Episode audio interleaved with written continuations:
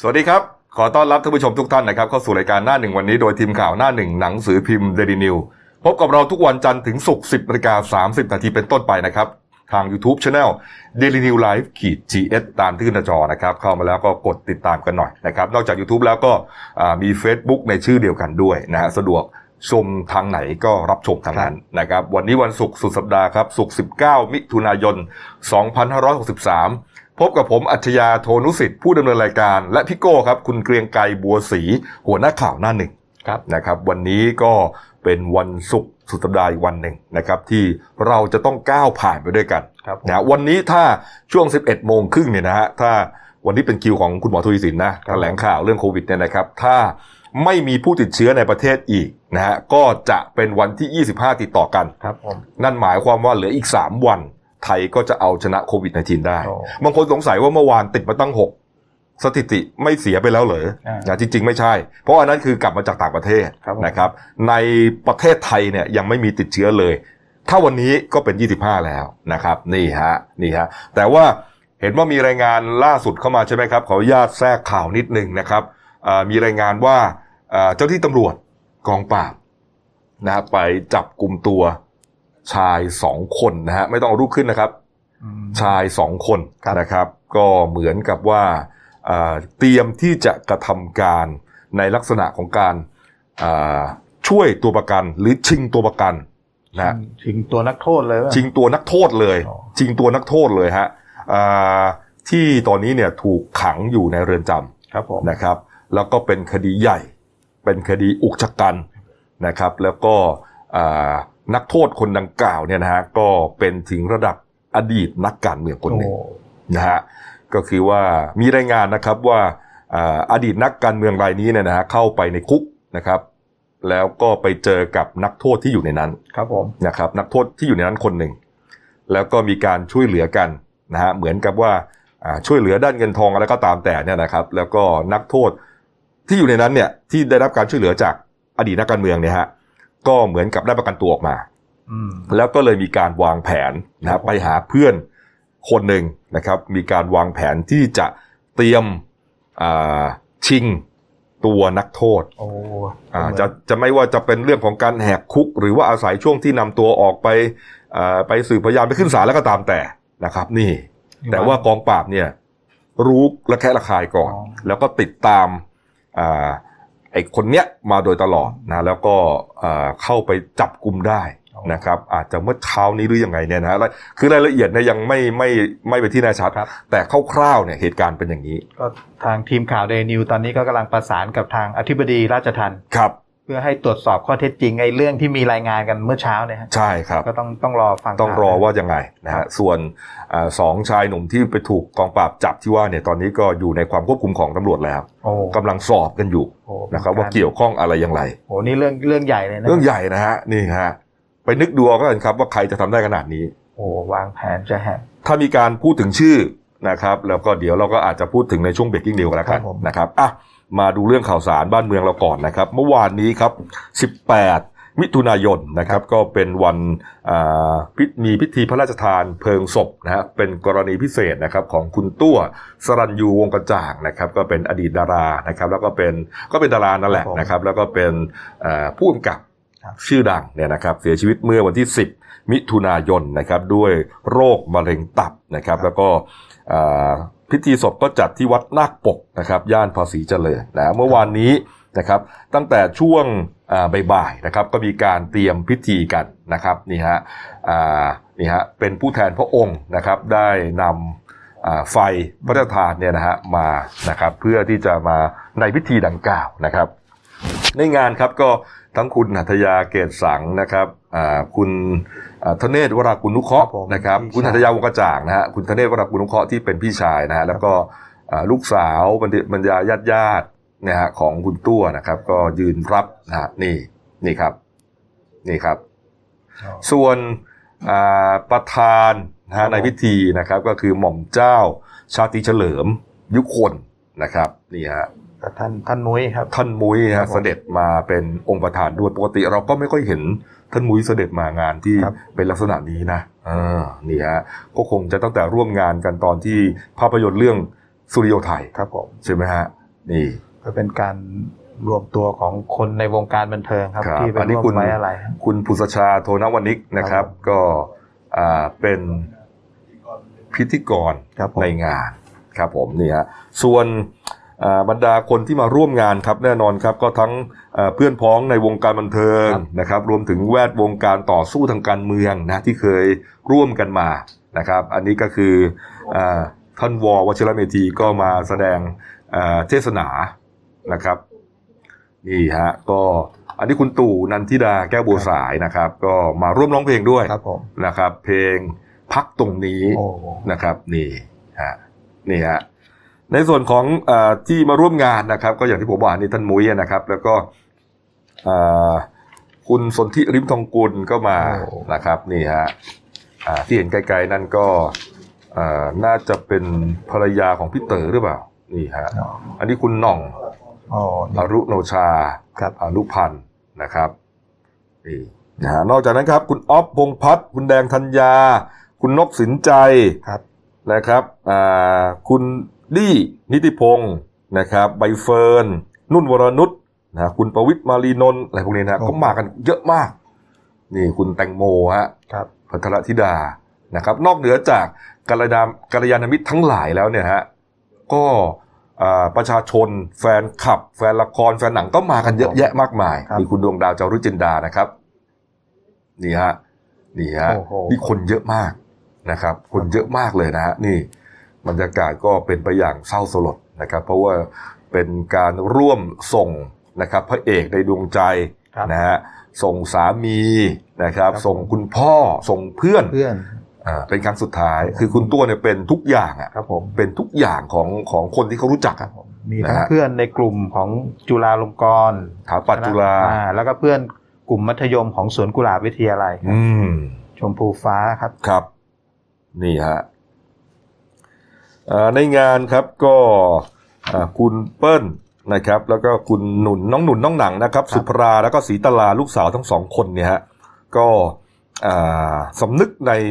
พระมหากรุณาธิคุณนะครับของพระบาทสมเด็จพระเจ้าอยู่หัวนะครับที่พระราชทานพวงมาลาหลวงนะฮะรวมถึงพระบรมวงศานุวงศ์ทุกพระองค์ฮะรวมทั้งสิ้น 11 พระองค์ฮะครับ นี่ นี่ครับ อ่า นี่ครับ คุณคุณเปิ้ลบอกด้วยนะครับว่า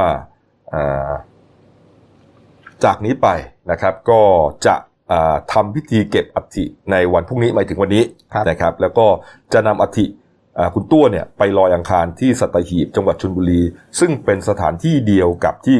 คุณแม่ของพี่ตัวครับอ่าได้ถูกลอยอังคารไปด้วยกันนะครับนี่ฮะเดี๋ยวเราลองไปฟังเสียงสัมภาษณ์นะครับของอาคุณเปิ้ลแล้วก็คุณเอก นะครับนั่งคู่กันนะครับ ก่อนที่จะมีพิธีนี้นะครับ เชิญครับมันก็มันก็แปลกๆเนี่ยมันยังแปลกอยู่คือมันก็ต้องอึดนะคะมันก็ต้องบอกกับตัวเองว่าเฮ้ยเรายังมีหนุนหนังเรายังมีหลายสิ่งหลายอย่างที่ต้องทำก็ปล่อยปล่อยให้เป็นธรรมชาติถ้าน้ำตาจะไหลก็ไหลแล้วเดี๋ยวก็ก็ต้องบอกกับตัวเองว่าต้องสู้ก็ยังยัง ยังไม่ได้ยังไม่ได้ฝากแต่พูดกับเขาทุกวันไงก็พูดขับรถคนเดียวนี่ก็พูดพี่ตัวเป็นไงบ้างอยู่ไหนแล้วเนี่ยก็พูดไปคือพี่เปิ้ลเองก็เคยเป็นผู้จัดที่เคยร่วมทำงานกันมานะคะตั้งแต่เรื่องแรกคือน้ำพุมาจนถึงสุภาพบุรุษลูกผู้ชาย หลังคาแดง และระยะหลังพอเห็นว่าเออพี่ตัวเขาเข้าที่แล้ว แล้วก็แค่ติดต่อประสานงาน แล้วก็เป็นทีมพี่ตัวทำพี่ก็ ยังไม่ได้คุยในรายละเอียดลึกๆ แต่ว่างานที่ค้างอยู่ ละครที่ค้างอยู่เราเหลืออีกประมาณ9คิว10คิวก็ได้มีการปรึกษากับพี่แดงพี่ออฟเหมือนกันว่ายังไงแล้วพี่ตัวอาจจะมีผู้กำกับบางคนอยู่ในใจบ้าง รวมถึงได้คุยกับพี่ออฟบ้างว่าพี่ออฟเขาบอกเขายินดีนะ ก็เดี๋ยวพอเสร็จงานแล้วคงจะนั่งคุยกันเป็นเรื่องเป็นราวค่ะนะครับ ก็เอ่อ เป็นการเปิดใจนะครั้งสุดท้ายหมายถึงว่าครั้งสุดท้ายที่อยู่ในงานนะครับ โดยสรุปก็คือว่าอ่าคุณเปิ้ลเนี่ยซาบซึ้งในพระมหากรุณาธิคุณครับนะครับ แล้วก็รวมถึงอ่าหนังสือนะฮะซึ่งเดี๋ยวเราจะเอาให้ดูนะครับ เป็นหนังสืออาที่ระลึกนะฮะงานพระราชทานเพลิงศพคุณตัวเนี่ยนะครับ ก็มีบรรดาเพื่อนๆนะครับ ร่วมกันทำนะครับ เพื่อนๆที่สถาปัตย์จุฬาครับนะครับทำกันเรียกว่าเหมือนในระมิดขึ้นมาเลยอะฮะแป๊บเดียวเสร็จเลยนะรวบรวมรูปเก่าตั้งแต่ตั้งแต่เรียนเป็นเด็กเลยจนถึงทำงานเลยโอ้รูปครอบครัวแต่งงานเลยครับนะมีทุกยุคทุกสมัยนะครับ นอกจากนี้ก็ยังพูดถึงว่าอ่าทุกวันนี้เนี่ยก็ก็ต้องสู้ไปครับนะฮะเพราะว่าอ่าแม้ว่าอ่าสามีจะจากไปนะครับ แต่ก็ยังมีลูกที่ต้องดูแลทั้งสองคนนะรวมถึงงานที่ก็ต้องทำนะแต่ว่าอ่า นักข่าวก็พยายามถามว่าได้ฝันถึงบ้างหรือเปล่า มีเข้าฝันหรือเปล่านะฮะคุณเปิ้ลก็บอกว่ากลับบ้านดึกทุกวันนะฮะแล้วก็กลับไปก็เพลียครับอ่าแล้วก็แป๊บเดียวก็ต้องตื่นละนะครับ ก็คงจะยังไม่ได้มีโอกาส แต่ว่าอ่าขับไปก็จะพูดถึงตลอดอ่าหมายหมายถึงว่านึนึกว่าพี่ตัวเนี่ยยังนั่งอยู่ข้างอะนี่เอาไงดีพี่ตัวเลี้ยวอะไรเงี้ยเลี้ยวซ้ายเลี้ยวขวาอะไรเงี้ยคือเหมือนกับยังยังคงอยู่ตลอดนะครับสัมผัสได้อะไรนะยังสัมผัสได้นะฮะแล้วก็มีตอนหนึ่งพูดว่าอ่า ก็ยังไม่โอเคเท่าไหร่นะฮะอ่ามาถึงตอนนี้เนี่ยเอ่อพี่เอกครับก็เลยตบหลังเบาๆนะตบหลังอ่าตบบ่าเบาครับๆนะครับแล้วก็เอ่อพูดต่อพูดต่อให้นะครับ แล้วก็เรื่องที่เอ่อเรื่องเดียวที่จะต้องทำโดยที่ไม่ต้องคิดเลยนะฮะก็คือการดูแลหลานทั้งสองคนให้ครับนะฮะแทนน้องชายนะครับ แล้วก็รวมถึงอ่าดูแลน้องสะพ้ายด้วยหมายถึงคุณเปิ้ลด้วยนะครับเนี่ยแล้วก็เอ่อให้แนวคิดหลานๆนะนะครับว่าอ่า พ่อเนี่ยก็คงไม่ไม่มาแล้วเพราะว่าไปดีแล้วนะครับ แล้วก็วิธีคิดว่าจะอยู่อย่างไรต่อไป นี่ครับ นี่ในงานก็อย่างที่บอกนะครับท่านวอก็มีแสดงธรรมนะครับ มีคุณภูสิทธิ์ไล้ทองนะมาเป่าแซกนะครับ คุณหนึ่งจักรวาลก็มาบรรเลงเพลงเปียโนเนี่ยนะครับ อาจารย์นวรัตน์พงษ์ไพบูลย์นะครับ ก็มาขับลำนำบทกวีชุดดาวสลันยูโอ้นะครับศิลปินแห่งชาติ ครับผม อันนี้คุณตู่นันทิดาครับครับผมร้องเพลงพักตรงนี้ครับ ก็มีนักดนตรี คุณบอมอะไรพวกเนี้ยนะฮะนี่นี่ครับ ในส่วนของคุณเอกธเนศจะเป็นคนอ่านหมายรับสั่งครับนะฮะแล้วก็คุณเปิ้ลอ่านคำกล่าวสำนึกในพระมหากรุณาธิคุณฮะนี่นี่แหละครับ ส่วนหนังสือนะครับหนังสือที่ระลึกนะฮะก็ที่บอกว่าเพื่อนๆกลุ่มเอ่อถาปัดสถาปัตย์จุฬานะครับจุฬาเนี่ยเอ่อทำนะฮะร่วมกันทำแบบเนรมิตเลยแป๊บเดียวเสร็จเนี่ยนะฮะนี่ฮะมีสองเล่มเดี๋ยวเราให้พี่โก้ช่วยช่วยบรรจุนะฮะก็เล่มหนึ่งก็เป็นรูปที่เอ่อพิจิกอ่าประพาสนะฮะชนสลานนท์เขียนไว้เอาอินเสิร์ตมาเลยก็ได้ครับ นี่คือหน้าปกนะฮะนี่นะครับ ส่วนด้านหลัง ด้านหลังก็จะเป็นคำกร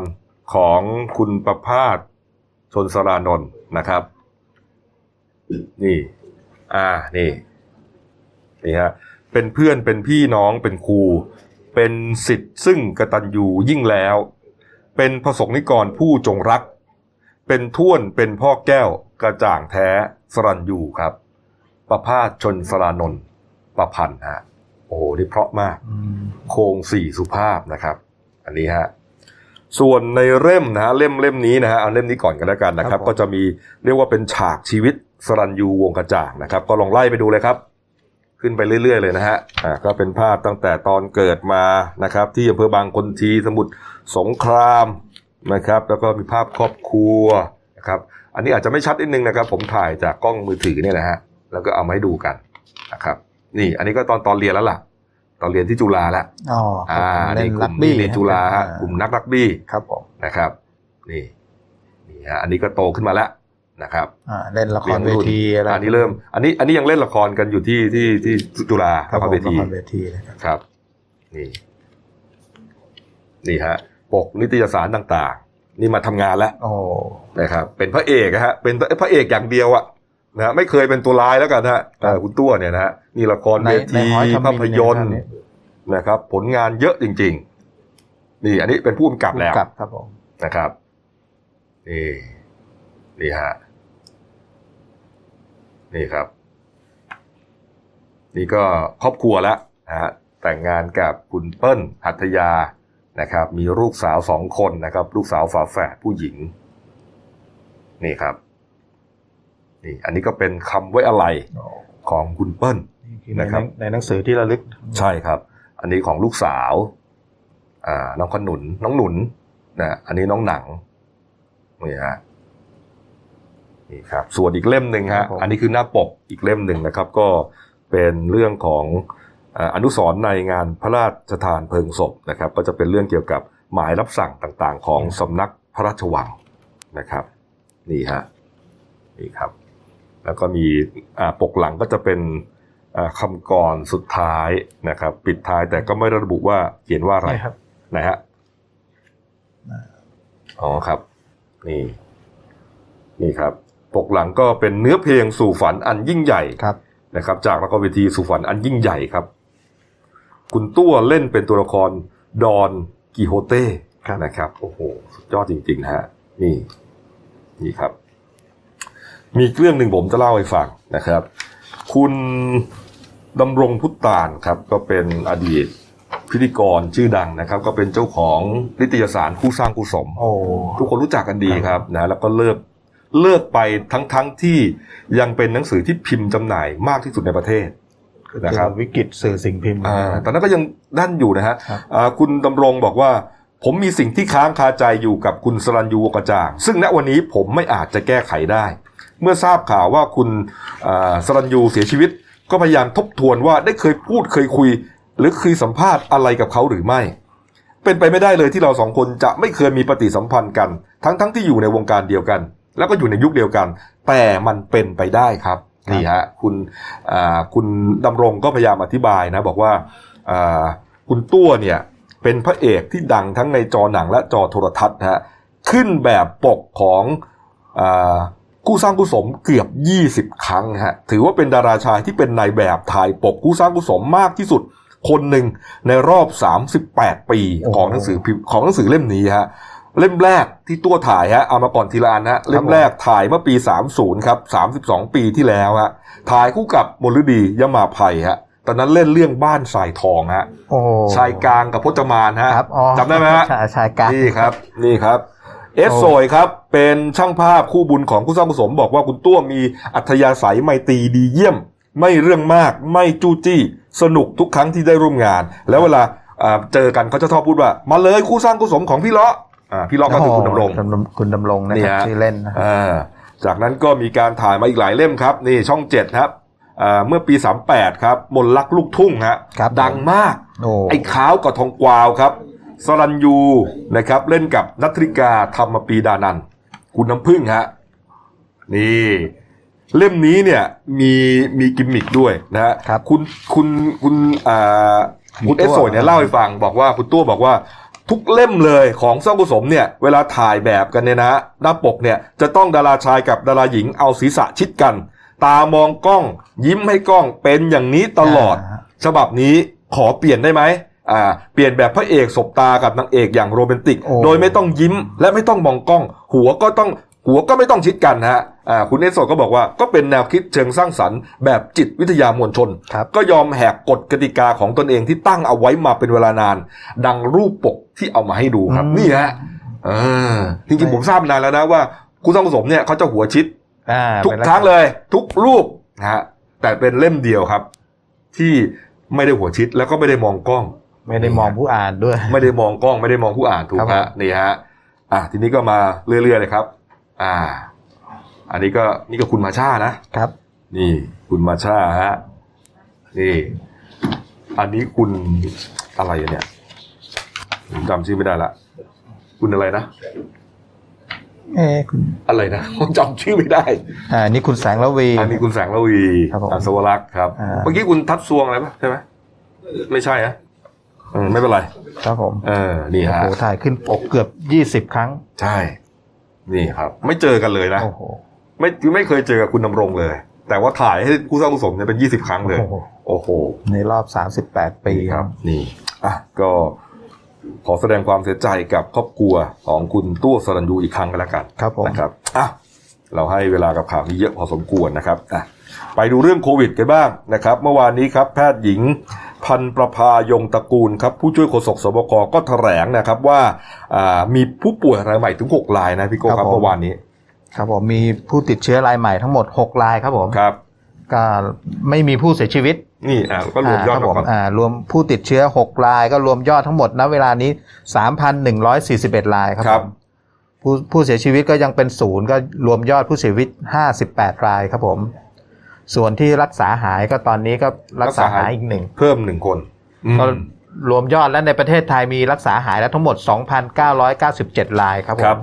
แล้วก็ที่อยู่ในระหว่างกำลังรักษาทั้งหมด 86รายครับผมอืมนี่ฮะเมื่อวานนี้ก็ถือเป็นวันที่อ่า24 ติดต่อกันแล้วครับผมนะครับเอาเมื่อวานนะครับผมครับผมนี่ฮะครับผมที่ไม่มีผู้ติดเชื้อในประเทศไทยครับอ่า ในส่วนของผู้ติดเชื้อรายใหม่ก็เป็นเดินทางกลับมาจากต่างประเทศทั้งหมดนะครับ เป็นนักศึกษาชายไทยทั้งหมด 5 รายครับผครัมบอายุระหว่าง 23 ถึง 27 ปีครับ ทั้งหมด 5 คนนี้เดินทางกลับมาจากประเทศซาอุดิอาระเบีย แล้วก็พักอยู่ในสถานกักกันของรัฐในกรุงเทพมหานครนะครับครับส่วนรายที่ 6 ก็เป็นหญิงไทย อายุ 26 ปีครับอ่ารายนี้เดินทางกลับมาจากประเทศอินเดีย แล้วก็รักษาตัวอยู่ในโรงพยาบาลจังหวัดชนบุรีครับอืมก็ 6 ราย ก็คือเป็นผู้ที่เดินทางมาจากต่างประเทศทั้งหมดครับ อยู่ในสถานกักกันก็นั่นแหละ ถ้าวันนี้เนี่ยอ่า11โมงครึ่งนะครับ คุณหมอทวีสินบอกว่าไม่พบหรือพบแต่เฉพาะที่เดินทางกลับจากต่างประเทศ ก็จะเป็น 25 วันติดต่อกันแล้วครับนะครับ ที่ไม่พบเชื้อในไทย แล้วก็เหลืออีก 3 วันนะครับผมชนะโควิด ผมก็ยังคิดอยู่ว่า แล้วพอ 3 วันพอมันสมมติวันถึงแล้วเนี่ยเขาจะไงต่อ เพราะว่าเดี๋ยวเสาร์อาทิตย์เราไม่มีรายการใช่ไหมครับก็ลุ้นให้มันวันจันทร์ไม่มีไม่มีครันะบวันจันทร์ก็ วันจันทร์ก็เหลืออีกวันเดียวครับ เออเนี่ยเราจะประกาศชัยชนะกันช่วงวันจันทร์อังคารนี่แหละ28วัน2สัปดาห์ใช่ไหมนี่ฮะนี่ครับ มีอีกประเด็นหนึ่งสี่สัปดาห์น่าสนใจนะครับ เมื่อวานนี้นะฮะอ่าคุณศักดิ์สยามชิดชอบนะครับเขาเปิดเผยนะฮะถึงการประชุมคณะกรรมการเรื่องของการรองรับสถานการณ์การแพร่ระบาดของโควิด -19 ครับนะครับที่อ่าเรื่องของวัคซีนนะฮะที่เห็นว่าตอนนี้เนี่ยอ่าพัฒนาไป ถึงอ่าผ่านจากหนู ฉีดลิงมาแล้วครับผมแล้วก็จะฉีดเข้าในคน แต่ว่ายังหาคนฉีดไม่ได้นะอ๋อโก้ครับผมก็คือเมื่อวานเนี่ยเป็นข้อมูลเปิดเผยมาจากคุณศักดิ์สยามก็บอกว่าอ่านายอนุทินชาญวีรกูลเนี่ยรองนายกและการรัฐมนตรีว่าการกระทรวงสาธารณสุขครับได้แจ้งในการประชุมคณะกรรมการเพื่อรองรับสถานการณ์การแพร่ระบาดของโรคโควิด -19 ว่าขณะเนี้ยเรื่อง การพัฒนาวัคซีนป้องกันโรคโควิดในประเทศไทยมีความก้าวหน้าไปมากครับอ่าโดยเวลาเนี้ยได้ผ่านการทดลองในระดับการฉีดเข้าไปในตัวลิงเรียบร้อยแล้ว แล้วผ่านแล้วด้วยอ่าขั้นตอนต่อไปจะทดลองการฉีดอ่าวัคซีนตัวเนี้ยในมนุษย์ครับ แต่วันนี้ยังหาคนที่ทดลองไม่ได้อืมพออ่าทางคุณอนุทินแจ้งในที่ประชุมว่ายังไม่มีคนทดลอง ทางท่านนายกพลเอกประยุทธ์ก็บอกว่า ก็สอบถามในที่ประชุมสวนกลับไปเลยว่า อ้าวแล้วมีใครอยากจะสมัครใจหรือถ้าสนใจสมัครได้นะนายกเนี่ย พูดเล่นอ่าเรื่องไหมก็เหมือนมาเอ้าใครอยากจะเป็นตัวหนูทดลองอ่าใครอยากจะลองฉีดนายกพูดเล่นอยู่แล้วครับเออปรากฏว่า คุณอนุทินพูดสวนทันทีเลยบอกว่าเออพร้อมที่จะเป็นคนแรกของประเทศไทยที่จะทดลองฉีดวัคซีนป้องกันโรคโควิดเข้าไปในร่างกาย เออ สาเหตุที่มั่นใจก็ซื้อคือขอเป็นหนูทดลองก็เพราะว่ามั่นใจในความสามารถของบุคลากรทางการแพทย์ของไทย แล้วก็เชื่อว่าในต้นปี 64 เนี่ย น่าจะมีข่าวดีสำหรับประเทศไทยแน่นอนแหมแล้วชื่อแกก็ได้ด้วยนะ เสียหนูไงอ๋อเสียหนูทดลองก็เป็นหนูทดลองไงแล้วเคยได้ฉายาด้วยครับอะไรทักอย่างเนี่ยหนูอะไรทักอย่างหนูทดลองอะไรเนี่ยฉายาที่นักข่าวการเมืองตั้งให้ปีที่แล้วเนี่ยอ๋อครับถ้าผมจำไม่ผิดนะเออก็นี่ก็ต้องน่าติดตามว่าจะทดลองฉีดวัคซีนตัวนี้วันไหน โอ้โหนี่ เป็นคนแรกของประเทศไทยนะแล้วพูดแล้วนะ ต้องทำนะ โอ้โห เสียหนูมั่นใจในทีมแพทย์ครับเออเพราะแกอยู่กระทรวงกระทรวงผมมั่สานใจธารณสุขครับถูกต้องฮะนี่ถ้าลองถ้าแกฉีดให้จริง ๆ นะ ก็ถือว่าได้ใจนะครับ เออ นี่ก็วัคซีนมันก็เป็นป้องกันมันก็วัคซีนป้องกันไงอ่าครับอ่าคนที่ยังไม่ป่วยเนี่ย ฉีดได้ ฉีดเพื่อป้องกัน เพราะวัคซีนก็คือเชื้อโรคใช่ที่เขาพัฒนามานั่นแหละไอเชื้อโควิดนี่แหละนะครับ แล้วก็ทีนี้เราก็จะสบายใจแล้วครับถูกไหมฮะอ่าเออ นี่ก็น่าน่าติดตามครับ ครับมีอะไรครับพี่โก้ครับโควิด โควิดก็ยังมีเรื่องที่น่าเป็นห่วงขอพูดถึงของประเทศจีนหน่อยครับครับก็คือทางสำนักข่าว AP ก็รายงานว่า ที่ปักกิ่ง อืมก็ยังมีการแพร่ระบาดของเนี่ยไอเชื้อโควิดอ่าทางคณะกรรมการมาที่การสาธารณสุขแห่งชาติของจีนก็รายงานว่าตรวจพบเชื้อไวรัสโควิด เพิ่มอีก 21 รายในรอบอืม24 ชั่วโมงของเมื่อวานนี้นะครับครับ ส่งผลให้ตัวเลขผู้ติดเชื้อรายใหม่ในปักกิ่งเนี่ย รวมเป็นทั้งหมด 158รายครับอืมพอมีผู้ติดเชื้อเพิ่มขึ้น ทางการจีนเขาก็จำกัดบริเวณทันทีเลยครับครับกำจัดบริเวณทั้งพื้นที่ปักกิ่งแล้วก็พื้นที่เมืองใกล้เคียงเนี่ย เพื่อตรวจหาเชื้อจากผู้คนประมาณ4ี่แสนคนอืมแล้วก็นอกจากนี้เขาหวั่นเกรงว่าจะเกิดการระบาดรอบใหม่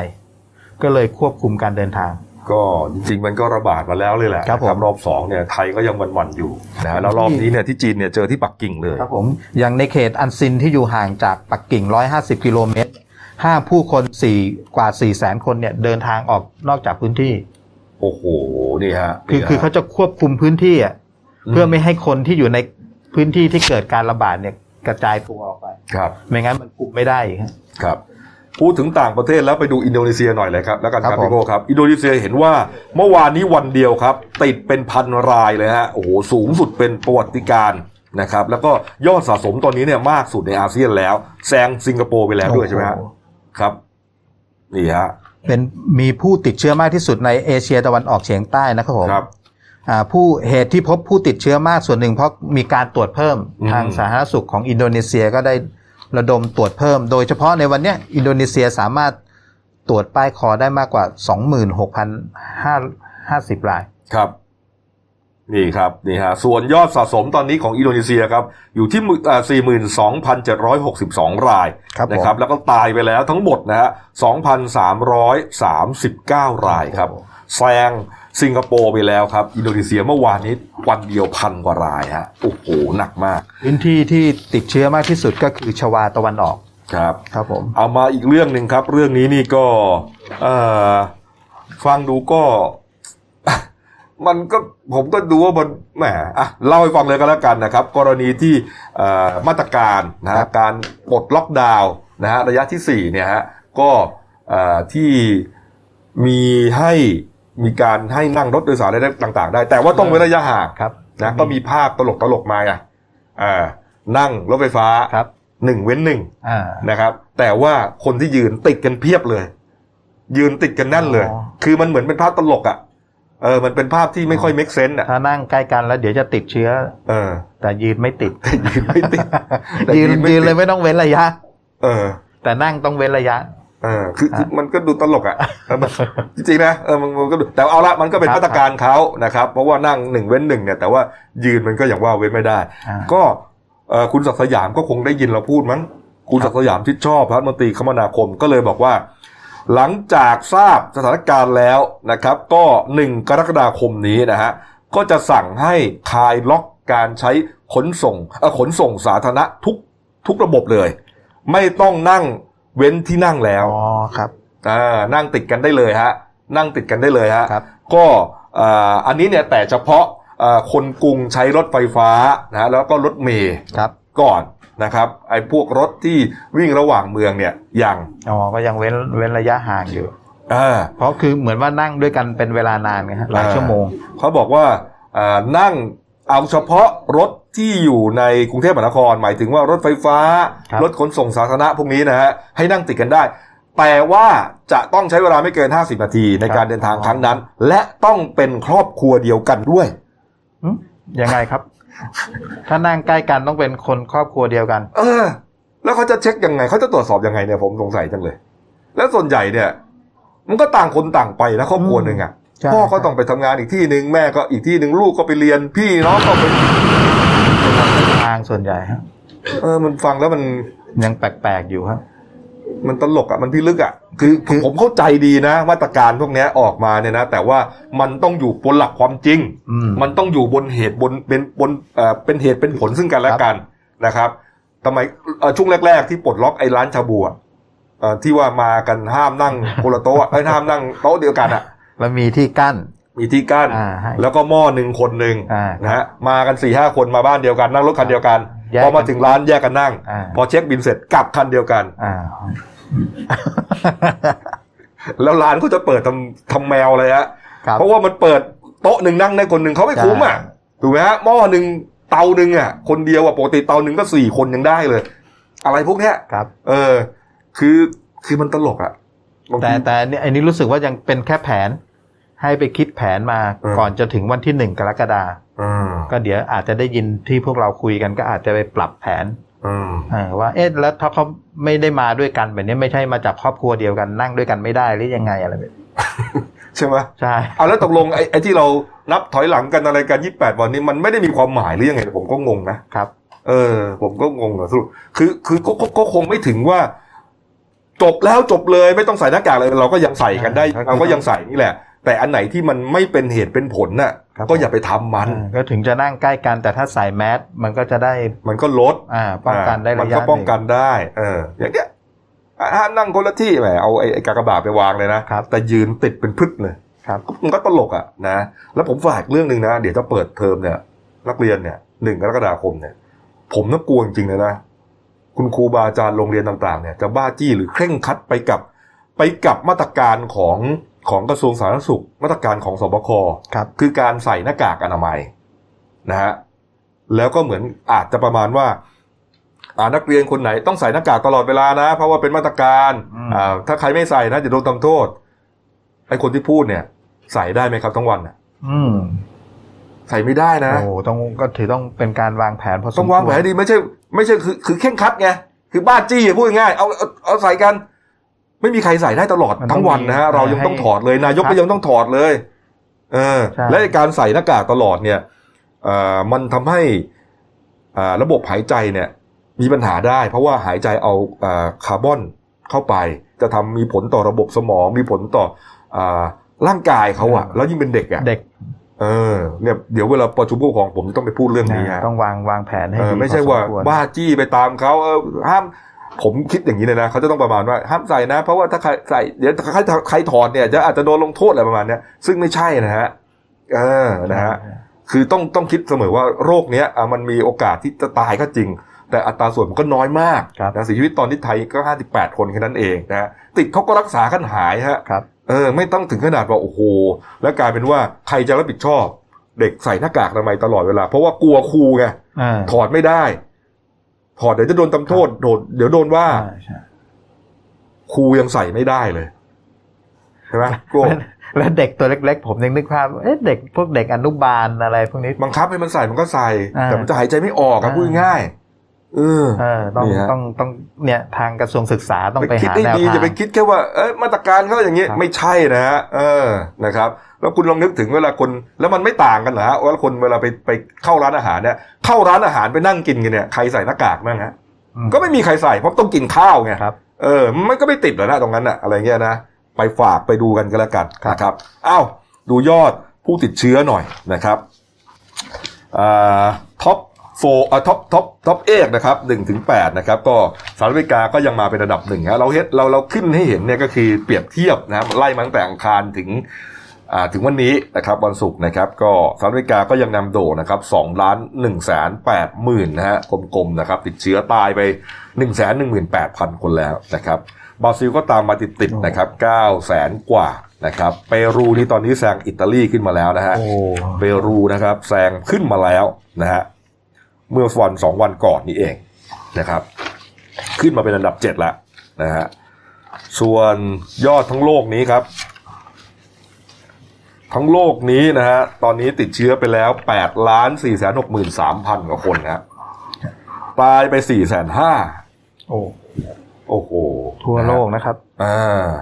ติดเชื้อ 8 ล้านที่ว่าเนี่ย เป็นสหรัฐอเมริกาสักสองล้านกว่าแล้วฮะ ไทยก็สามพันครับ นะครับ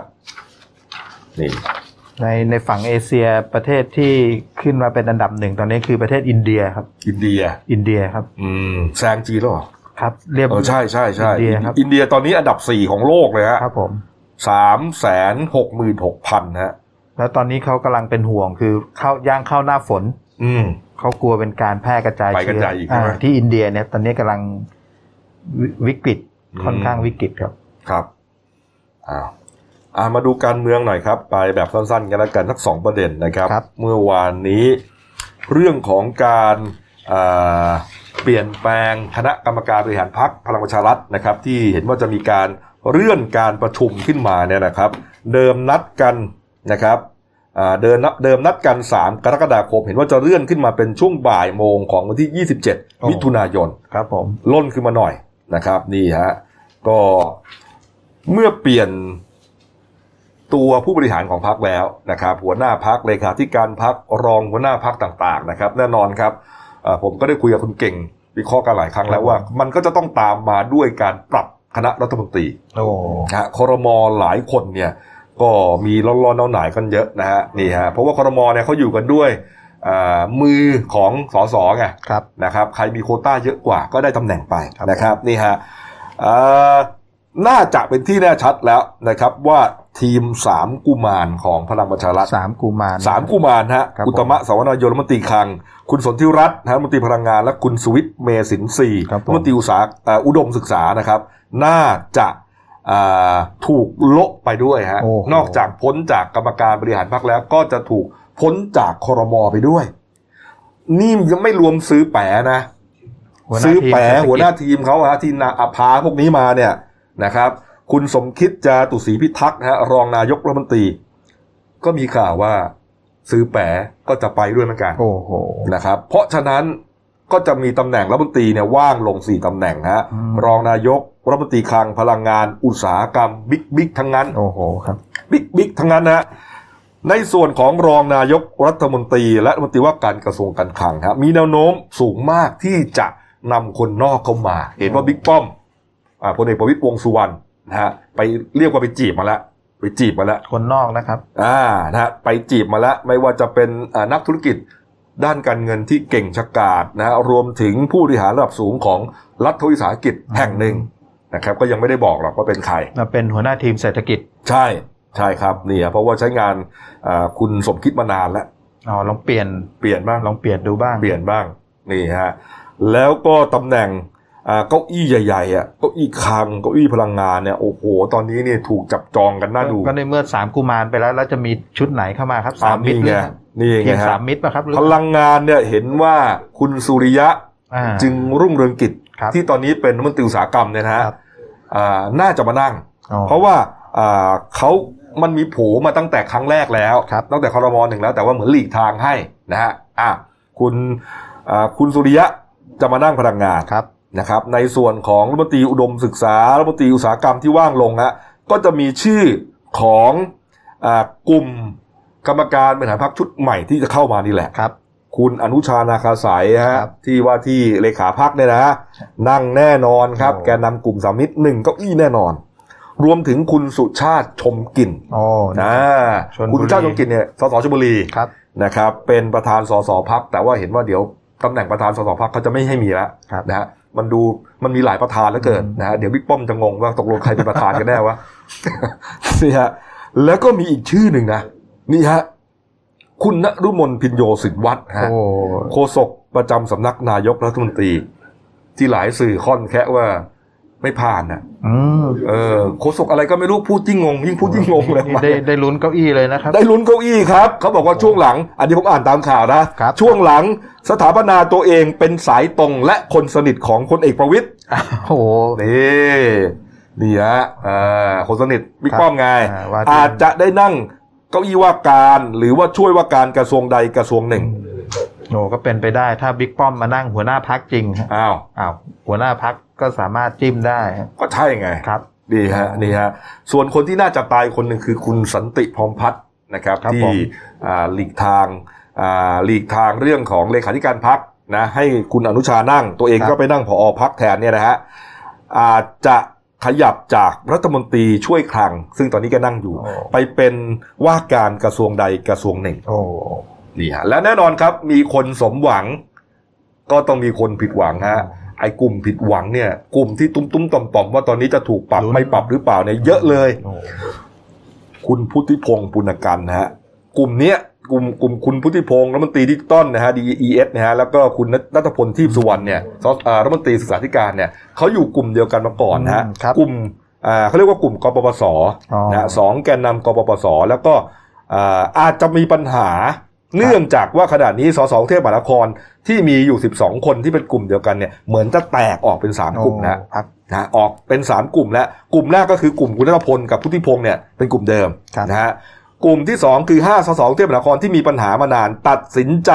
แยกตัวไปรวมกับกลุ่มของมาดามเดียอ้าวอ่าเหรอคุณครัรับตนาองค์วงโอภาสีครับ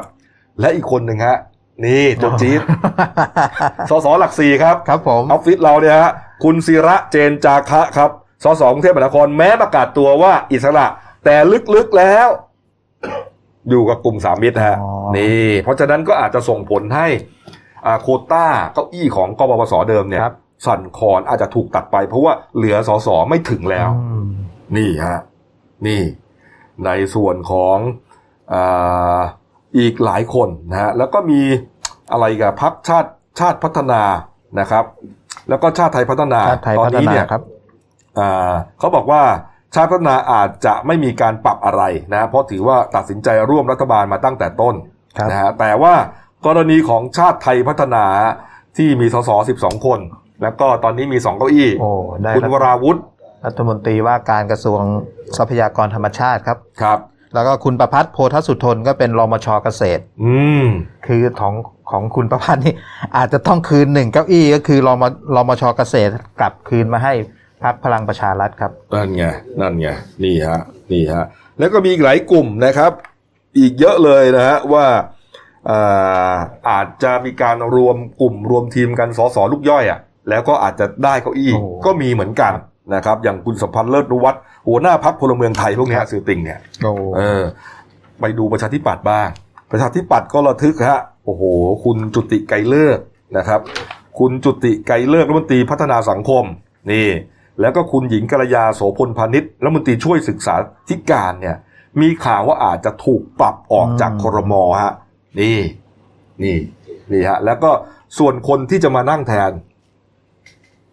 ใครครับพี่โก้ฮะ คนที่มานั่งแทนนะครับคุณกนกวงตังงานนะฮะรองหัวหน้าพักนะครับ แล้วก็คุณอัศวินวิภูสิรินะฮะโอ้ก็รองหัวหน้าพักทั้งสองคนแหมมันเป็นสมบัติผัดกันชมนะกนกวงศ์งานนะครับเอ่อปีหนึ่งก็โยกกันไปหน่อยที่มันก็มาจะคึกคักช่วงนี้จนถึงปลายเดือนมิก็เราถุนพาดหัวของสื่อพิมพ์พาดหัวไงกลางครับผมกรกฎาปรับคอรมอแน่ครับ แต่เขาต้องสรุปรายชื่อครับประมาณวันที่สี่อืม คือคือมีการส่งสัญญาณจากแกนนำพักครับ ให้แต่ละพักใครที่จะปรับเก้าอี้อะไรเนี่ยต้องส่งรายชื่อภายในวันที่ 4 กรกฎาคมอืมแล้วก็ให้จบยุติความเคลื่อนไหวภายในวันที่ 5 กรกฎาคมครับ แล้วก็ส่งชื่อให้ทานนายกครับผมไปจัดการ แล้วก็รอลุ้นคอรมอชุดใหม่หรือที่เราขึ้นหัวกันว่าตู่สองทับสองอ่าในช่วงกลางเดือนกรกฎาคมครับครับผมนี่ฮะอีกประเด็นหนึ่งแล้วกันนะครับ เมื่อวานนี้ครับเขามีการประชุม คณะกรรมธิการวิสามันพิจารณาติดตามตรวจสอบการใช้เงินตามพระราชกำหนด 3 ฉบับนะเพื่อแก้ไขเรื่องของการโควิดนี่แหละ วงเงินก็ 1.9 ล้านล้านบาทที่ทราบกันมานะครับในประชุมครั้งนี้มีคุณภัยจิตศรีวรขานนะครับสสนครพนมเพื่อไทยเป็นประธานชั่วคราวนะฮะประเด็นสำคัญคือการเลือก เลือกประธานการเลือกประธานนะการเลือกประธานครับ ก็เอ่อคุณอดิศรเพียงเกตนะครับ อันนี้กรรมธิการสัดส่วนเพื่อไทยแล้วก็คุณพิธาลิ้มเจริญรัตน์ครับสสบัญชีรายชื่อพรรคเก้าวไกลเนี่ยเสนอก่อนบอกว่าอยากจะให้ฝ่ายรัฐบาลเนี่ยเสียสละ ให้ตัวแทนจากฝ่ายค้านเนี่ยได้ทำหน้าที่ประธานกรรมาธิการชุดนี้ครับ เพราะว่ามันเป็นการตรวจสอบไงเป็นการตรวจสอบการใช้เงินเออถ้าคนของรัฐบาลมาตรวจสอบเองเนี่ยโอ้มันจะได้เรื่องได้ราวไหมนะ หรือว่า มันจะละเอียดมันจะลงลึกไหมเออมันจะไม่เป็นการเข้าข้างกันหรือเปล่า นี่นี่ฮะนี่ แต่ปรากฏว่าระหว่างนั้นเองครับ คุณสัญญาดินสุพรรณสสนครสวรรค์พลังประชารัฐตัดบทเลยทำไมครับ เสนอชื่อคุณไพบูลย์นิติตะวันฮะอ้าวนี่พลังประชารัฐเหมือนกันครับเป็นผมประธานกรรมาธิการทันทีโอ้โห ตึงเครียดขึ้นมาทันทีฮะแย่งกันยกมือพูดเลย เริ่มจากคุณมุกสุไลมานฮะรองหัวหน้าพักประชาชาติซีกฝ่ายค้านก็บอกว่า คนที่จะมาทำหน้าที่นี้ ต้องเป็นคนที่สังคมให้การยอมรับครับ เพราะว่าการใช้งบประมาณตามพรกกู้เงินเนี่ย ประชาชนจับตาดูอย่างเขม็งเลยก็หนึ่งจุดเก้าล้านล้าน ใช่ เยอะมาก แล้วมันเป็นพรกด้วยไงครับ เออ พรกคือออกเลยอะนี่ฮะก็ดังนั้นเนี่ยถ้าได้ประธานมาที่แบบว่าเอ่อประชาชนร้องยี้แต่แรกเนี่ย มันจะไม่ไม่สง่างามเอานาครับประมาณนั้นนี่ฮะนี่ฮะ หลังจากนั้นคุณนัทวุฒิประเสริฐสุวรรณสสสุพรรณบุรี ชาติไทยพัฒนา ซึ่งเป็นฝ่ายขาเออเป็นฝ่ายรัฐบาลนะครับเขายังเสนอเลยฮะเขายังเห็นชอบว่า เห็นว่าคุณกนกวงตังงานของประชาธิปัตย์เนี่ยเหมาะสมจะเป็นเอ่อประธานประธานกรรมาธิการชุดนี้โอ้เสนอเสนอคุณกนกเลย ใช่รองหัวหน้ารองหัวหน้าพรรคประชาธิปัตย์เสนอคุณกนกครับของประชาธิปัตย์เป็นนะฮะ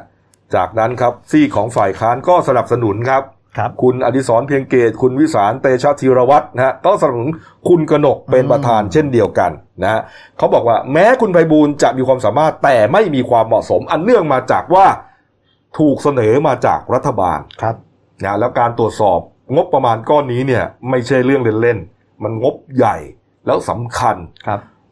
คุณไพบูลย์ถอนตัวไปเถอะอ่าเสนอไปแบบเสนอเลยฮะนี่ ให้คุณกนกทำหน้าที่จะดีกว่า เพราะว่าเป็นที่ยอมรับ ไม่มีตำหนิ คุณอดิศร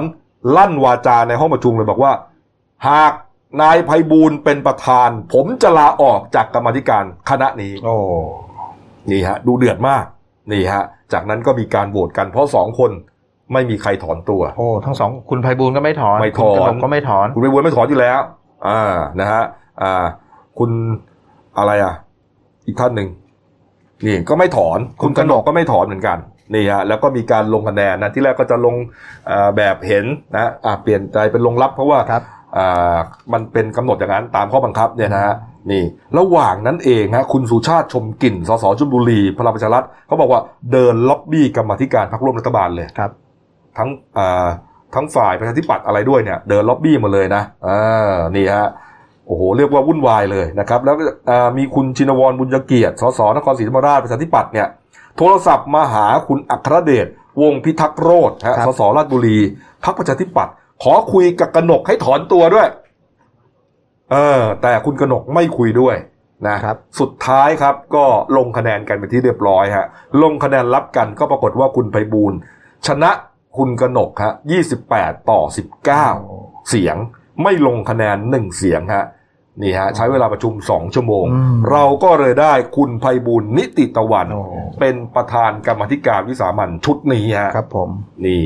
นี่ครับโอ้เป็นนี้คุณอดิศรก็คงต้องไขลาออกเอาลาใช่ออกจากคณะนี้ฮะเออ ใช่ฮะถ้าตามที่แกพูดนะคนะรับผมนะครับอะมาดูการ์ตูนขาประจำของคุณกวดครับ นี่ฮะ เด็กสองคนคุยกันครับ จีนจำคุกตลอดชีวิต ยึดทรัพย์ นายพลฟาง เหตุไม่สามารถบอกที่มาของทรัพย์สินได้ โอ้ไอเด็กอีกคนบอกเลยครับว่าทำไมไม่บอกว่ายืมเพื่อนมาล่ะโอ้เออแหมไอ้วลียืมเพื่อนมานี่สุดยอดเลยนะ ไม่สามารถบอกที่มาได้ ก็ยืมเพื่อนมาไงอ๋อจบเลย ของของจีนเขาบอกไม่ได้ครับเออ ก็เลยติดคุกไป อะไรนะ อะไรอะไรวะ อะไรยืมคงรูปเลยวะ อ่า ทรัพย์สินคงทรัพย์ ยืมใช้ ยืมใช้คงรูป ยืมใช้คงรูปแล้ว เออ เอออะ พักกูเดียวครับกลับมาช่วงหน้ายังรออีกหลายข่าวนะครับ บ้านเก่าที่แพร่ก็มีความคืบหน้านะครับ แล้วก็เมื่อคืนนี้มีอ่าไปทลายปาร์ตี้ฮะโอ้โหจับวัยรุ่นได้ 96 คนนะฮะพักกูเดียวครับเดี๋ยวกลับมาคุยข่าวกันต่อครับ หยุดเสี่ยงสวมหน้ากากอนามัยป้องกันตัวเองตลอดเวลาทุกครั้งที่อยู่ในที่สาธารณะหยุดแตะต้องไม่ควรจับสิ่งของสาธารณะทุกชนิด หยุดชุมนุมงดไปที่ที่มีคนอยู่เป็นจำนวนมาก เช่น สนามกีฬาผับบาร์หรือว่าคอนเสิร์ตหยุดประมาทกินร้อนแยกช้อนจานส่วนตัว รับประทานอาหารจานเดียวจะดีที่สุด หยุดเผลอ social distancing อยู่ห่างกัน 2 เมตรเสมอค่ะ หยุดลืม ล้างมือ 20 วินาทีให้เป็นนิสัย หยุดพูด พูดเท่าที่จำเป็น ป้องกันละอองฝอยออกจากปากให้น้อยที่สุด เราจะก้าวผ่านไปด้วยกัน No COVID 19กับ Daily Life ขีด th อ่าแล้วครับ ช่วงสองรายการหน้าหนึ่งวันนี้ครับ พบกับคุณโน้ตผานิชนินนคร ผู้ช่วยหน้าข่าวหน้าหนึ่งสวัสดีครับ ครับเมื่อวานนี้สักเที่ยงคืนครึ่งได้นะครัครับบตำรวจสนโคกคามกับตำรวจอากองกับการดอสอนะครับเขาร่วมกัน ไปทลายปาร์ตี้วัยรุ่นกลุ่มหนึ่งฮะไปแอบจัดกันฮะอืมเป็นร้อยคนนะคุณโน้ตฮะใช่ครับเขาเรียกว่าเป็นทลายปาร์ตี้หรูนะครับอืมอ่าไปเช่าสถานบันเทิงนะครับ ย่านโคกคามนะครับอ่าเป็นสถานบันเทิงที่เรียกว่า Fake Illu Illusion นะครับอ่าเลขที่ 35ทับ362 นะครับ ที่อ่าประดิษฐ์มนูธรรมครับอืมเขตบึงกลุ่มเนี่ยแหละครับ ก็อ่า กลุ่มวัยรุ่นเนี่ยครับก็ไปเช่าสถานที่รวมตัวจัดปาร์ตี้วันเกิดอืมอ่าดื่มสุราและมีการมั่วสุมยาเสพติดครับอ่าซึ่งเป็นการฝ่าฝืนพรกฉุกเฉินนะนะครับอืมอ่าทางตำรวจสอนอโคกคามครับนำโดยพันตำรวจเอกธีรศักดิ์พินโยเนี่ยก็เลยประสานกำลังกับอ่าพันตำรวจเอกจิรกิจจารุจารุนภัทรเนี่ยนะครับครับอ่าผู้กำกับอ่ากองกำกับการสวัสดิภาพเด็กและสตรีเนี่ยนะครับครับเข้าไปทำการ อ่ากวาดล้างจับกลุ่มอืมก็จากการไปถึงเนี่ยก็ตรวจสอบเพราะว่าสถานบันเทิงดังกล่าวเนี่ย เป็นอาคารสองชั้น อ่า ด้านหน้าเนี่ย มีที่จอดรถจอดอยู่ มีมีที่จอดรถแล้วก็คือเนื้อที่ของสถานที่เนี้ยประมาณหนึ่งไร่ครับ ส่วนที่สถานที่จอดรถเนี่ยตำรวจเนี่ยพบรถเนี่ยจอดอยู่สามสิบกว่าคันโอ้โหเยอะมากะเป็นรถหรูทั้งนั้น แทบทั้งนั้นก็ประกอบด้วยปอร์เช่เนี่ย Cayman ทะเบียนเนี่ย อ่า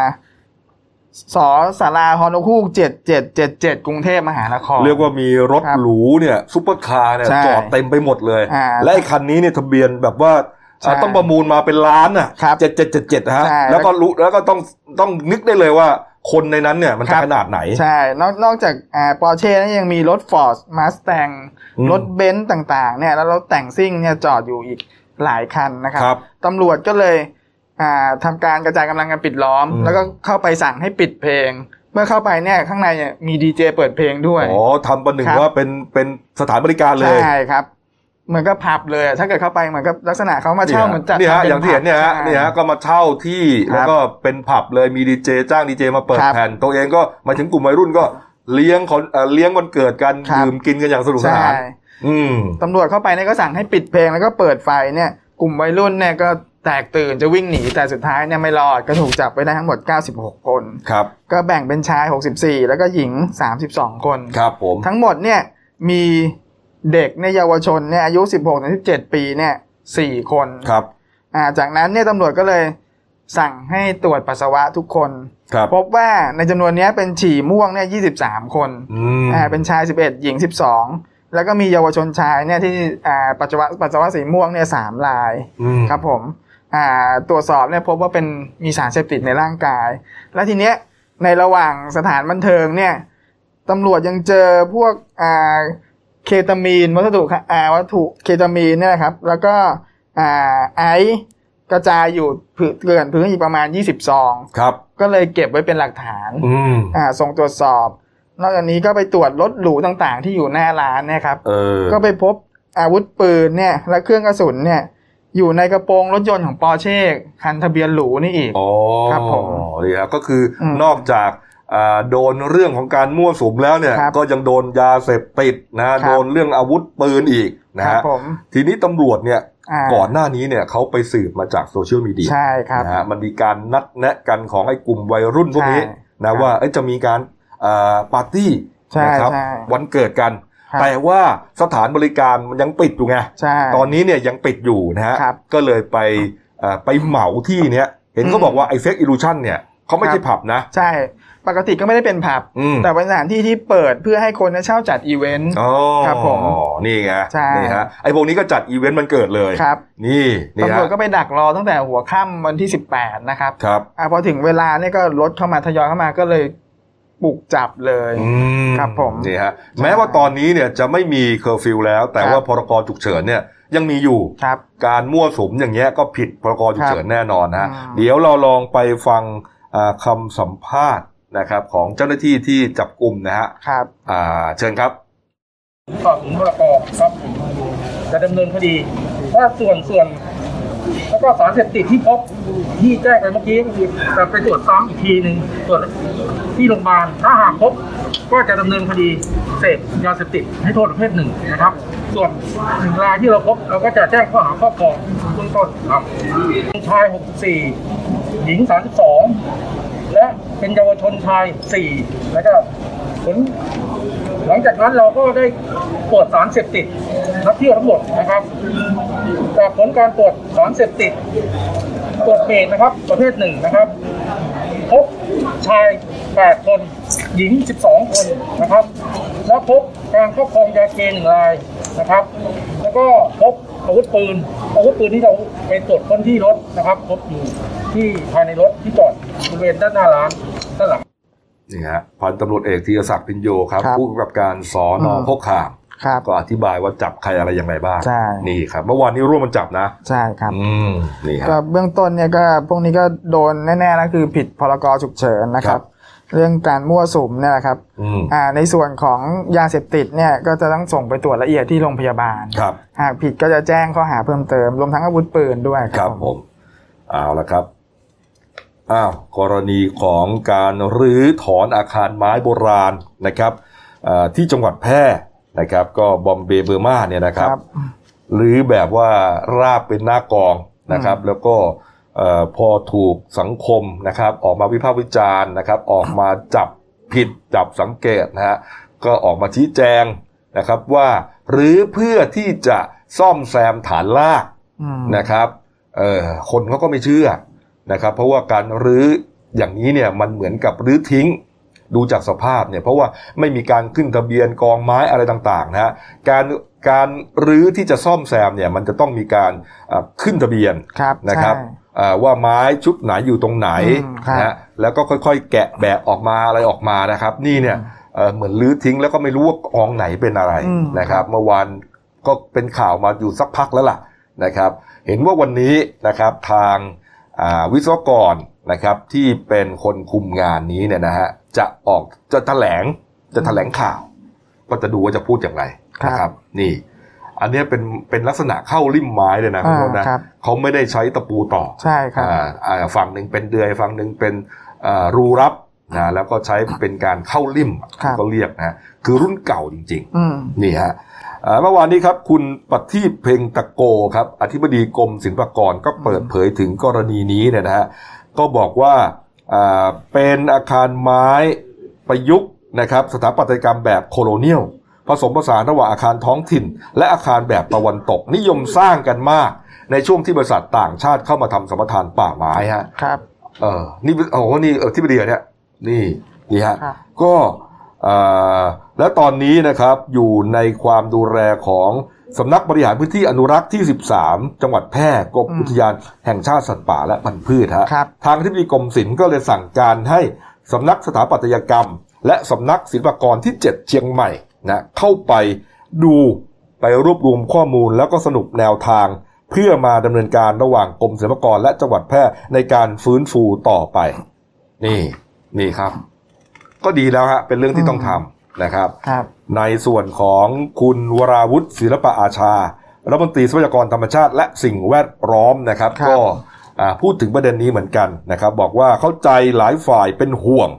นะครับกลัวว่าอ่าบูรณะแล้วจะไม่กลับมาเหมือนเดิมนะครับ ยืนยันว่าอ่าสาเหตุที่ลื้อไม้ลงมา เพราะฐานรากคอนกรีตของอาคารเสื่อมสภาพอืม การจะซ่อมได้ต้องทุบทิ้งก่อน แล้วต้องทำฐานรากขึ้นมาใหม่พอทำฐานรากเสร็จแล้วก็ค่อยประกอบตัวอาคารใหม่ เมื่อประกอบใหม่มีคนบอกว่าไม่เหมือนเดิม แต่ถ้าไม่ซ่อมแล้วพัง ถ้าซ่อมแล้วฐานรากไม่แข็งแรงก็พังอีก เพราะฉะนั้นก็จำเป็นต้องรื้อแล้วทำใหม่ฮะอืมนี่แต่คนเขาก็ไม่เชื่อ เออนี่แหละครับอย่างที่บอกนี่แหละว่าเออคุณเนี่ย พอโดนสังคมตำหนินะวิพากษ์วิจารณ์ก็เลยบอกว่าเอ่อเป็นการซ่อมนะฮะ แล้วมันมีมันมีรูปรูปหนึ่งนะมาจากชาวบ้านส่งเข้ามาฮะเนี่ยบอกว่า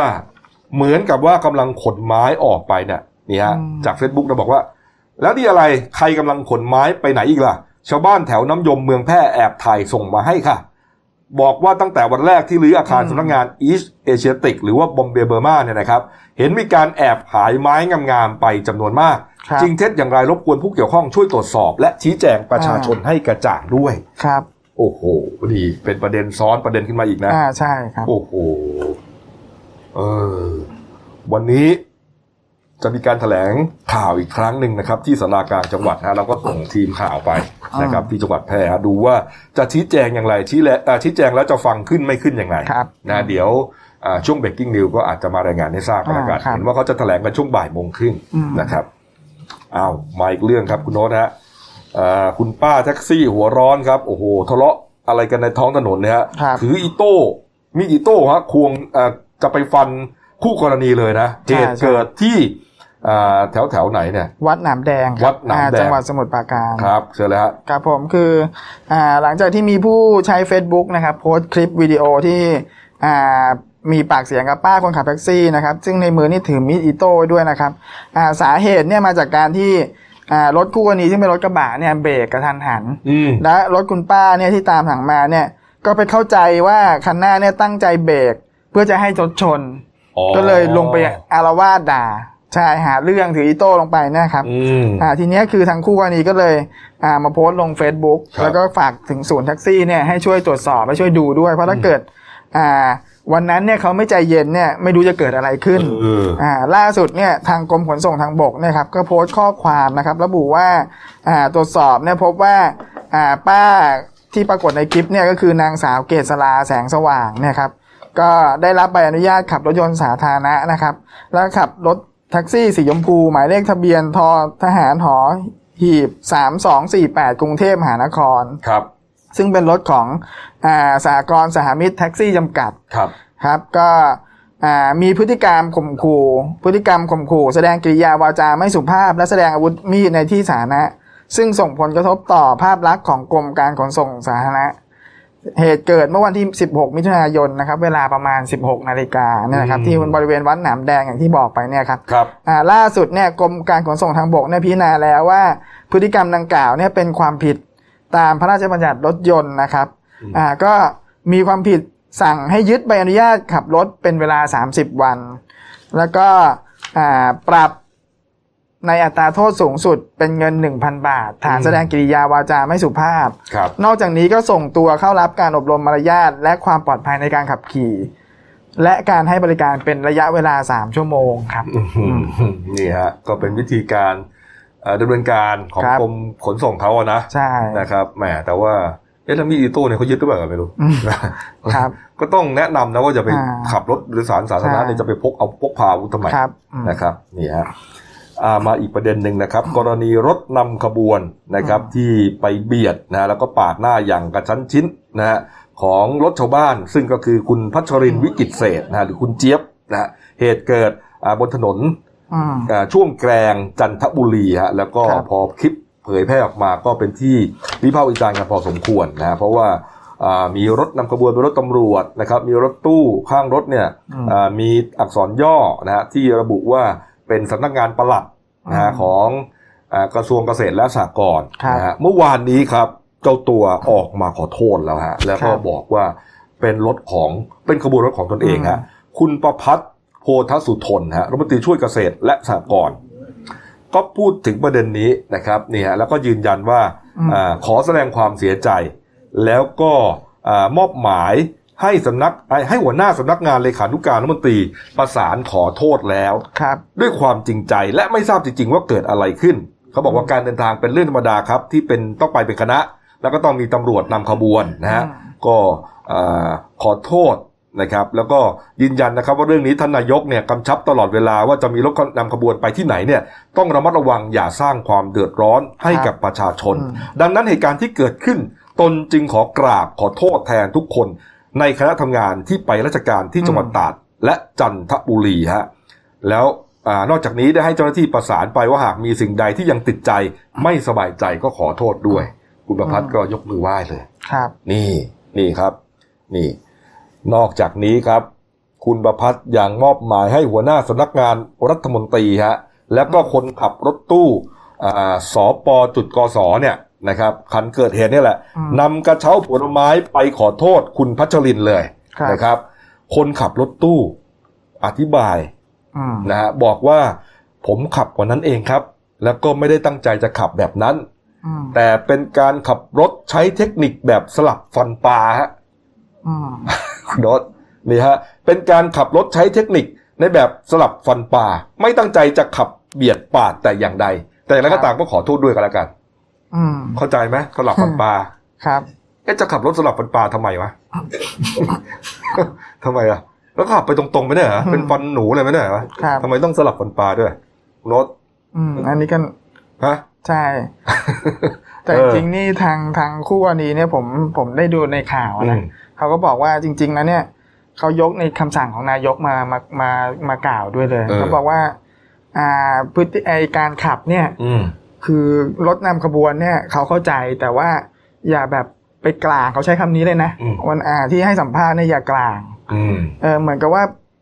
ขอใช้ถนนแล้วเนี่ย คือก็ไปปาดคนอื่นเขาคุณมั่วขอไปหมดทางเขาใช่แล้วคนที่ให้ทางคุณเนี่ยก็ครับคือคนใช้รถใช้ถนนครับอ่าคุณต้องเคารพเขาอะใช่ถูกต้องครับนี่ฮะไม่ใช่ว่า โอ้โหพอเขาอืมอาจจะไม่ทันไม่ขับไม่ตามใจคุณคุณก็ไปขับปาดเขาอย่างนี้ใช่นี่ฮะครับคุณพัชรินทร์ก็เลยถามกลับเลยเพราะบอกว่าเพราะว่าคนขับรถบอกว่าสลับฟันปลานะอืมคุณพัชรินทร์ก็ถามเลยบอกว่า เออรถตำรวจวอให้ทำอย่างนั้นหรือเปล่า อืมเพราะคันแรกเนี่ยเป็นรถครับตำรวจทำแล้วตำรวจเนี่ยเห็นชัดว่าเหมือนพยายามเบียดเขาเลยครับ คุณพัชรินทร์บอกว่าเป็นรถตำรวจวอให้ทำอย่างนั้นหรือเปล่า เพราะทำแบบเดียวกันเลยใช่นี่รถตู้ที่ไม่ได้ประสงค์จะออกนามก็เลยบอกว่าไม่ครับ ไม่ครับ ไม่ได้วอครับอืมคุณพัชรินทร์ก็เลยต่อว่าบอกว่า ฉันต้องขออภัยหากจำเป็นที่จะต้องแจ้งความดำเนินคดีฮะครับ ไม่ยอมนะครับ เนี่ยอืมถ้าพูดอย่างนี้ไม่ยอมนะฮะใช่ยกมือไหว้ก็ไม่ยอมครับเอากระเช้าผลไม้ไปให้เขาก็ไม่ยอมนะครับ เออเพราะให้เพราะดูแล้วมันก็เสี่ยงอะครับ เพราะว่าขับมาแล้วก็มาเข้าอย่างเงี้ย ถ้าเกิดเป็นผู้สูงอายุขับนี่อุบัติเหตุเกิดได้เลยนะครับ แล้วปาดกันทุกคันเลยนะใช่เออไอ้คันแรกเนี่ยปาดเห็นชัดเลยครับอีกคันหนึ่งก็เบียดเบียดเลยอะคือจริงๆใช่แซงไปเลยก็ได้นะครับนี่คือมีพฤติการที่อืมเอ่อตั้งใจอืม นะคุณโน้ตแม้ว่าจะไม่เกิดอะไรขึ้นก็ตามครับเนี่ย แต่คุณตั้งใจครับนะครับ นี่ฮะแหมมันคือหัวโขนนะอ่าทุกคนนะ อืม ขึ้นได้ก็ลงได้ครับนะครับอะว่ากันไป อ่ามาดูนะด้านหนึ่งสือพิมพ์แล้วครับ นี่หนึ่งดาวนะครับหนุมานครับ กองปราบครับ บุกตรวจค้น 31 จุดทั่วประเทศนะฮะก็จับกลุ่มอ่ากลุ่มค้าปืนในกลุ่มไลายชื่อว่า บันไลกันนะฮะยึดของปลาอ่าของกลางได้จำนวนมากครับเหตุเกิดที่บางบัวทองนนทบุรีครับอืมนี่ส่วนนี่หน้าสิบครับศรัทธาพระอภิญญาหลวงปู่เอี่ยมนะครับอ่าเข็มกัดดินปั้นงานทำเงินหน้าสิบแปดครับอ้าวว่าไป ส่วนเรื่องสั้นของฉันนะครับ เรื่องที่ตีพิมพ์ลงในเดนิวฉบับวันเสาร์ที่ 20 มิถุนายนนะครับ ชื่อว่าเรื่องห้วยศิลาสะอื้นฮะเขียนโดยผู้ใช้นามปากกาว่าหอยล้อฮะอ่าซื้อหนังสือพิมพ์อ่านเท่านั้นนะครับครับที่อื่นไม่มีตีพิมพ์ เอาละครับ ฝากช่องเราด้วยนะครับ ทั้ง YouTube และ Facebook Daily New Life ขีด GS ชื่อเดียวกันครับ กดไลค์กดติดตามกันหน่อยนะครับครับวันนี้หมดเวลานะครับเที่ยงกว่าแล้วหิวข้าวกันแล้วนะครับ แล้วก็พบกันใหม่วันจันทร์หน้านะครับ วันนี้ลาไปก่อนครับ สวัสดีครับ